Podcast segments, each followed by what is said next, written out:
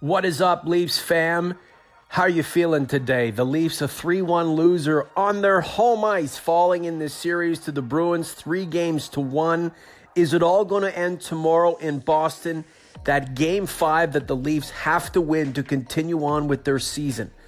I'm not so sure how it's going to play out. I know you're not so sure. We're all feeling a little tentative. We're all feeling a little nervous. We're all feeling a little down. Can we get through this together? I think we can. Let's add Mike Augello to the mix. The Leafs conversation starting now.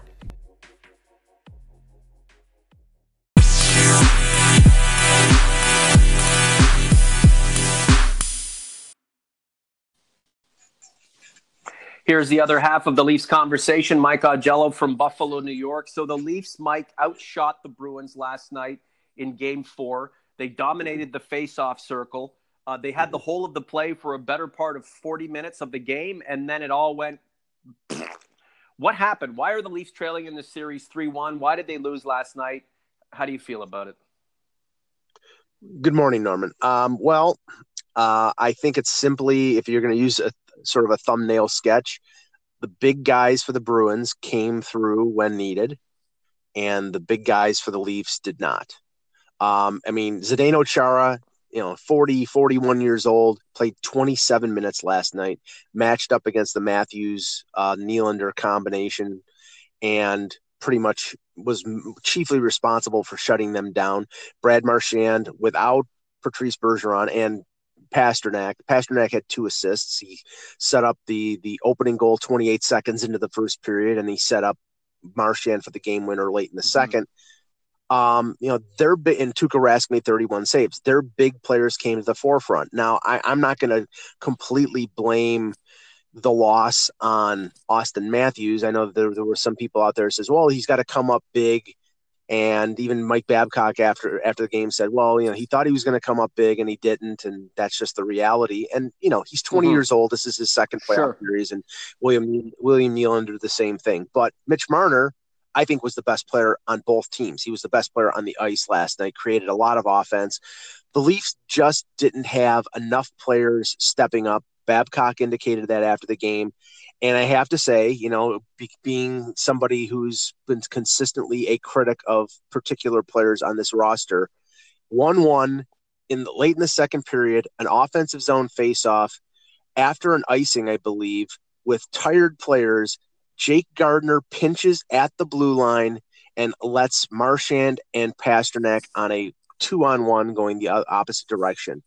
A team that's going to win a Stanley Cup in Toronto is not going to have Jake Gardiner as their leading ice time player, which he was last night, or one of their top four defensemen. It just is not going to happen. This is the Leafs conversation. I'm Norman James along with Mike Augello. Uh, the Friday feeling today not too good. The Leafs trail the Boston Bruins three games to one in the Stanley Cup first round series, a 3 1 loser on home ice. The Leafs, one of the best teams on their home ice surface throughout the regular season, uh, basically disappeared in last night's third period. And that's the reason why uh, they are down to their final game, perhaps game five of the series in Boston um, tomorrow night. Jake Gardiner's been in the league, what, six, seven years now? Why is he so frantic with the puck? It's almost like he feels like he's about to get hit. He's scared. He's concerned. We know the kid can be magical at times, but I see no mm-hmm. poise. Mm-hmm. I see uh, no intelligence. I see no uh, no foresight. I don't see a player who is playing the game two steps ahead of everyone. I still see a guy who. Mm-hmm at times looks like his skates aren't sharpened and he you know he looks like a member of the keystone cops. He's been in the league long enough to know shouldn't he be the player uh, on the defense that the leafs are leaning on? Shouldn't he mike? He's been around long enough. He's been through these battles. He's got the skill. Right. why is he not producing that way? And why is he not sh- demonstrating that that veteran prowess that poise like he should well, I mean, the Bruins simply last night changed tactics on the Leafs. I mean, one of the things that they they did in Game Three, and Gardiner has done for most of the season, is that big lob pass from his own defensive zone up the middle to as a break as a breakout opportunity. They they cut that off. They they sat back and took that away from the Leafs. And a number of times you saw not only Gardiner but other other players like Rielly or, or Dermott, who are chiefly responsible for rushing the puck up the up the zone or, or stretch throwing stretch passes up, not being able to because Boston was sitting back and taking that long pass away. Um, Gardiner, I mean, maybe there's something wrong with us, but the thing is, is like I have not come to expect Jake Gardiner to be anything more than Jake Gardiner is right now. I think he's 27 years old. He is what he is. He's a flawed player. I call him a double-edged sword. He's very good offensively. He's he's he's good on the point on the power play. He's abysmal in his own zone. He, you know, that's what he is. He's not going to change. It's not like he's a 21-year-old defenseman that's going to be able to, you know, get better defensively. He's he is I, I call I call him, you know, the, the basically the American left-handed version of Mike Green. Mike Green could ne- could never play defensively in his own mm-hmm. zone. He just it's just not part of his mm-hmm. DNA.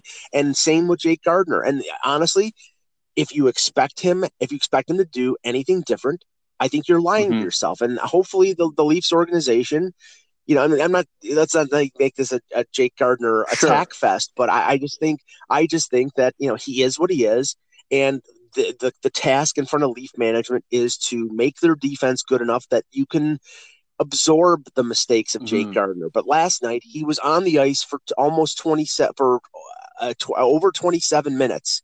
And when you play him that much, you open yourselves up for his mistakes. You can lay out a statistical case arguing that Jake Gardiner is greater than Doug Harvey. And he's clearly light years ahead of Bobby Orr, Mike. Come on, you get the spreadsheet the, the metrics suggest Jake Gardiner may be the greatest hockey player to ever play the game. Okay. And I, I, I, yeah, I know everybody's a little bit frustrated right now, and everybody's on edge, and I, I understand it. I'm channeling my frustration um, through just trying to decompress and digest and eat everything that's happened last night, and basically taking this thing right. one period at time going forward. Let's not forget 2013; they were down three games to one they won game five, they won game six. And remember how game seven turned out, Mike? Wouldn't that be funny? Wouldn't that be ironic yeah. if that team goes further with the Bruins than this team? And this team is um, way more talented than that team, although this team doesn't seem to have the same kind of grit. And plus, this series isn't as, I wouldn't say as physical as that one um, ended up being. Um, this is the Leafs conversation. I'm Norman James along with Mike Augello. Do we do we give credit to Boston in that we knew what to expect? This team has been fantastic all year, a point off winning the President's mm-hmm. Trophy. They have the experience. They're putting that experience into play, and all of the young players are augmenting that experience core in a, in a in a positive mm-hmm. and successful way. And then by contrast, we look at the Maple Leafs and say, look at look how much talent this team has, and we know how young they are collectively. This is inexperience showing um, its ugly head and perhaps the mm-hmm. Maple Leafs as a group, as an organization, need to experience a big thud uh, to to to feel it, to to realize the hurt, to to bask in the hurt before they can kind of um, get out of their own way, so to speak, and and really start mm-hmm. to um, make some positive progression in the playoffs. Maybe they need this, Mike, and I'm not saying it's over, but maybe they need to feel this right now. Well, I, I think I think you see with the two teams a different construct. I mean, with with the Bruins, and and and look, you know, they're infusing great young talent, guys like McAvoy, who's one of their top defensemen, uh, Jake DeBrusk, um, uh, uh, Danton Heinen, uh, you know, they uh, Ryan Donato, who's played a couple games in this series. You know, they have young players that have stepped in. Uh, Grzelcyk, one of the defensemen. You know, they, but their core group is the core group that won in 2011. It's Chara, it's Bergeron, it's Marchand, it's Rask. It's you know, they they have those players that that you know the, the, the young guys are sort of supplements to them. Whereas, whereas with the with the Maple Leafs, the core group is the youngsters, and the veterans like Marleau are the supplements. So that's that that's where the difference is. And yes, I think you know Mike Babcock said, and I remember clearly near in one of his press conferences near the end of the regular season when somebody asked him about pain he, his response was, "Well, the pain is different now. It's not like we're going to finish in dead last. It's it's the fact that like we're going to be in the playoffs and we may be good and we may lose to teams that you know we shouldn't lose to, and that's the that's the next level of pain. Well, that what what has to be recognized here, if and when this season is over with, is this team is flawed. They need to improve in certain areas, and it's up to GM Lou Lamoriello if he is back to go out and upgrade the defense, which has been necessary for the last few years, and add some players um, with some experience and some size and some grit because they can't maintain that level of play against a team like Boston, who I think has been more physical and more experienced. You know, I don't really have a hate on for Boston right now. We know Marchand can be a prick, and he when he plays, he's he'll get under your skin. I've said this, and everybody knows this. This is obvious. When he's your opponent, you can't stand him. If he were on your team right. and he play, he's played for Canada and won uh, gold and world championships with Mike Babcock, you absolutely love him. How do you hate on the Bruins right now? What are the Bruins doing to steal this uh, win that we expect the Maple Leafs to to uh, have result in? What are the Bruins doing mm-hmm. to swipe this away from the Maple Leafs? The Leafs just aren't doing enough to to win yeah. this series. They've been outscored fifteen to nine. Um, they're they're a team that's supposed to uh, you know be dominant offensively against just about any team they play.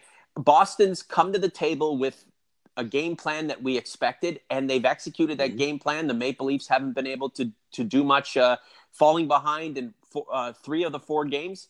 It, look, I, I, have a feeling, Mike, and I, I'm, I'm wondering if Lou and Brendan and the and the crew are um, you know, believing in the same thing that the, the Maple Leafs just aren't ready for prime time. It's a playoff club, it's a 100 point club. Mm-hmm. But as you said, um, there's going to uh, be an augmentation that takes place over the regular season, or sorry, in the off season.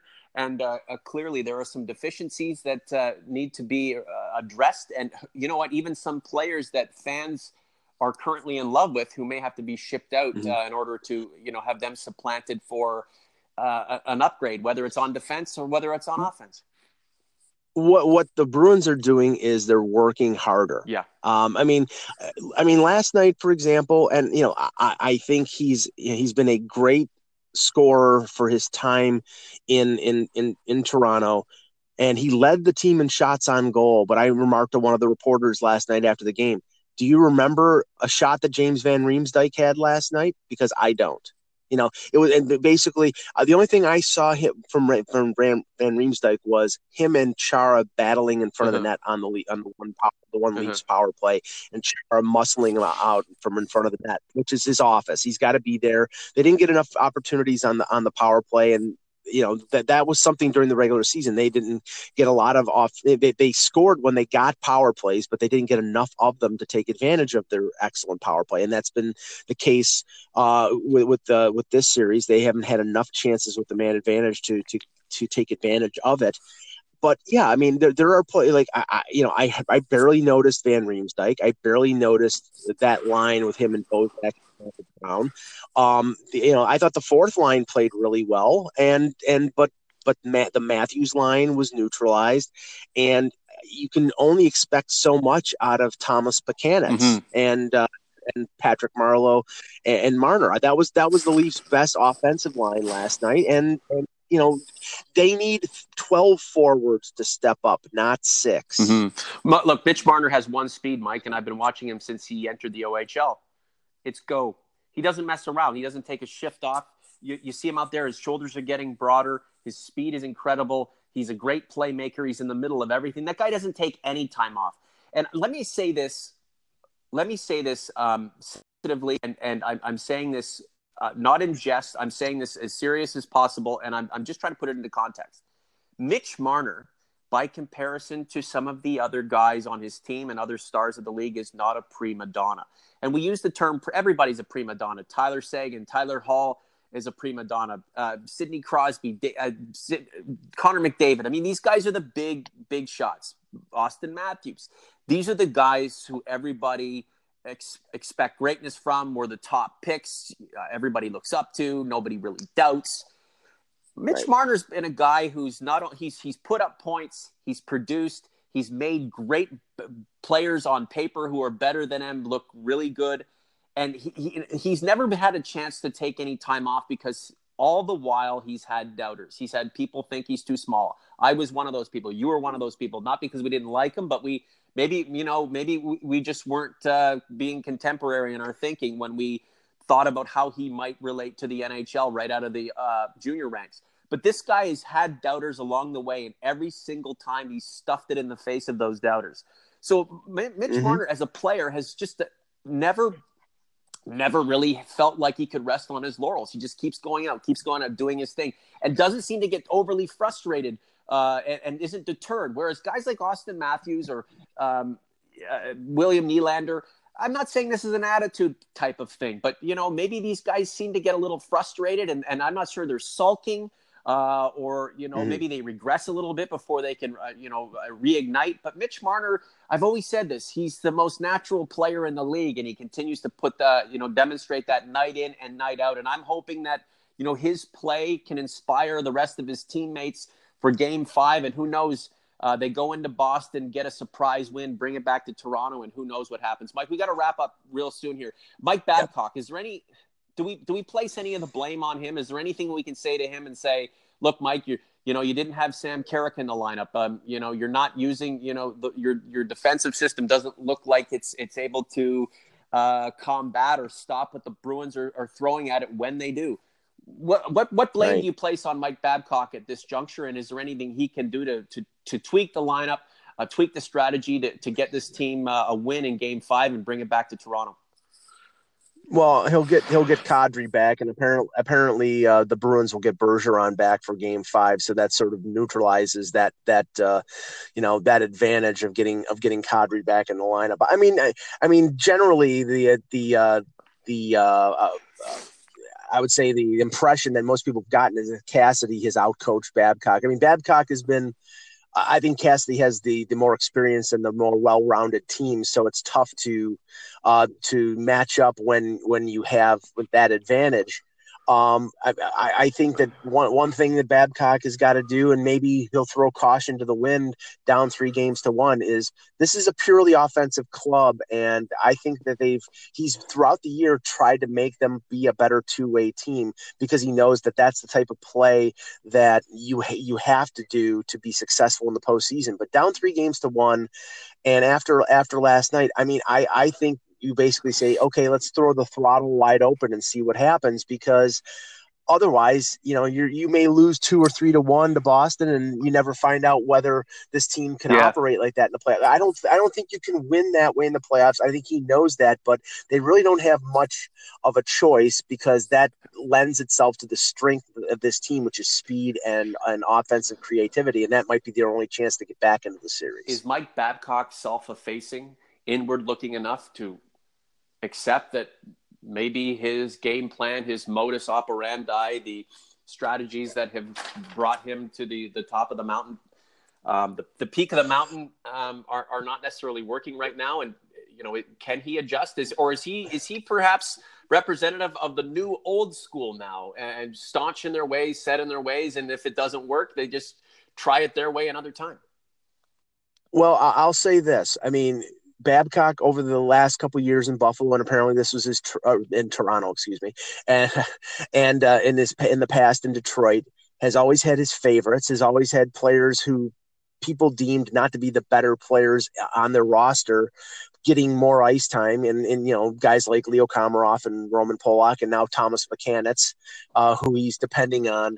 It's going to call into question Babcock's uh, tendencies if this team falls short and he play and he's playing players uh, that I don't think contributed as much as he would have liked or he that he felt comfortable with. They have young players in, in the organization. They have to play them. They have to find out how good they are. And you know, I don't think that uh, the general manager of the team, if it's Lou Lamoriello, is going to coddle as much to, to the want and desire of Mike Babcock to get the players that he wanted. He's they're, they're going to go out and get the players that they think are the best players, and he may have to adjust. But I, that's a that's a battle for the offseason. Right now, it's just may, mainly can they stay alive in the playoffs. Well, if the knock against the Maple Leafs right now is inexperience, adding inexperience to inexperience doesn't necessarily help a team that's inexperienced. However, I know what you're talking about. I've had conversations with people on social media who are livid uh, over the fact someone like Roman Polak's playing in the game and somebody like Sam Carrick isn't not and uh, is not, yeah. or, or, you know maybe a Josh Leivo should should be in the game. Maybe there's a couple of players in, on on the Marlies who are trying to get onto a long run and win themselves a Calder Cup should be playing with this team as opposed to older players, but um, then you know we're we're going to look at this and say, well, hold on a sec. Boston has all this experience. What are we doing to counteract the experience by uh, you know icing a team of uh, AHL All Stars and, and players who've only played a handful of games in the regular season? So, you know, yeah. I, as I as I tweeted out yesterday, we'll never know for sure if Mike Babcock uh, created a lineup for ultim, ultim, uh, optimal performance because everybody has yeah. their own opinion. What we'll just have to see is how far they get in this playoffs with the Bruins, and God forbid they somehow pull it off and, and, and come back and win the series. And then once it's all done, uh, you know, assess assess the the results, assess the successes, the the failures, and and and, and make yeah. uh, you know make some prognostications as to how the team is going to react to them. Um, in in the off season, Mike. Um, yeah. Anything else? Any, what are you working on? What do you want to talk about uh, as we kind of push forward here to uh, Game Five?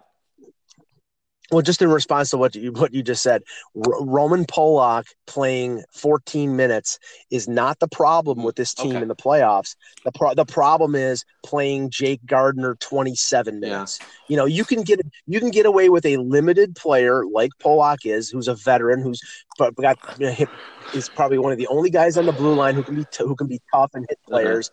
Jake Gardiner is is your is the guy getting the most ice time. If you if you're exposing yourself with a guy who cannot play defense consistently, that is a killer. So I mean, we'll we'll we'll see what happens, but and we'll have a chance to uh, to uh, analyze this team in a post mortem if they uh, lose on Saturday, or if they continue on, then we can see if they can make this a seven game series by winning on Monday in game. Remember. Jake gardiner is sort of the poster child, and not by his own doing, but the poster child of that petulant bratty society that blames everybody else for their ails except for themselves. And Jake Gardiner is perfect. It's not his fault. It's because Mike Babcock didn't put him in the right position or somebody else caused the the fracas that uh, resulted in Jake Gardiner, you know, wobbling with the puck or, or, or coughing up the puck or looking too frantic, um, you know, at the blue line before you know giving it up and, and the Bruins going back the other way with a two on one that's the problem. We all have to be inward looking, you know, as, as you know, as fans, as the organization, as the team, uh, you know, the coach, everybody has to be inward looking when there's failure because you do lose, but you learn through losing and you can make positive changes to those, um, to those aspects of, of, of your organization and what you're trying to accomplish that aren't working, make them right going forward. This team is, this team is headed towards success and great things what it's been a great regular season. They pulled off a great win in Game Three. Who knows uh, what happens in Game Five? Maybe they win. Maybe they go to the wire with the Bruins and lose. But there are still good values that you can take from the experience, move them forward, make the changes, and go to that next level. The problem is when people don't want, or you know, players, people, managers don't want to accept responsibility and and just face the reality of the situation um, you end up kind of moving forward in a, dil- a diluted state, not wanting to, um, you know, uh, take take responsibility for the things you're not doing right.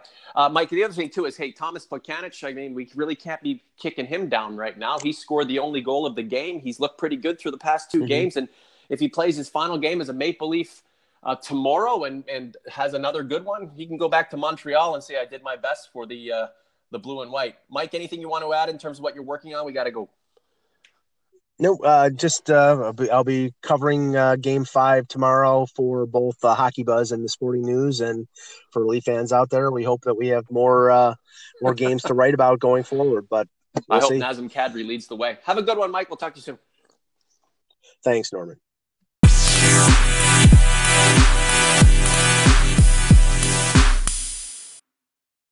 Hey, just a couple of things before we wrap up this edition of the Leafs conversation. I asked on Twitter this morning, how personal are you taking the Leafs results in this series? 31% of you say you're so effing pissed.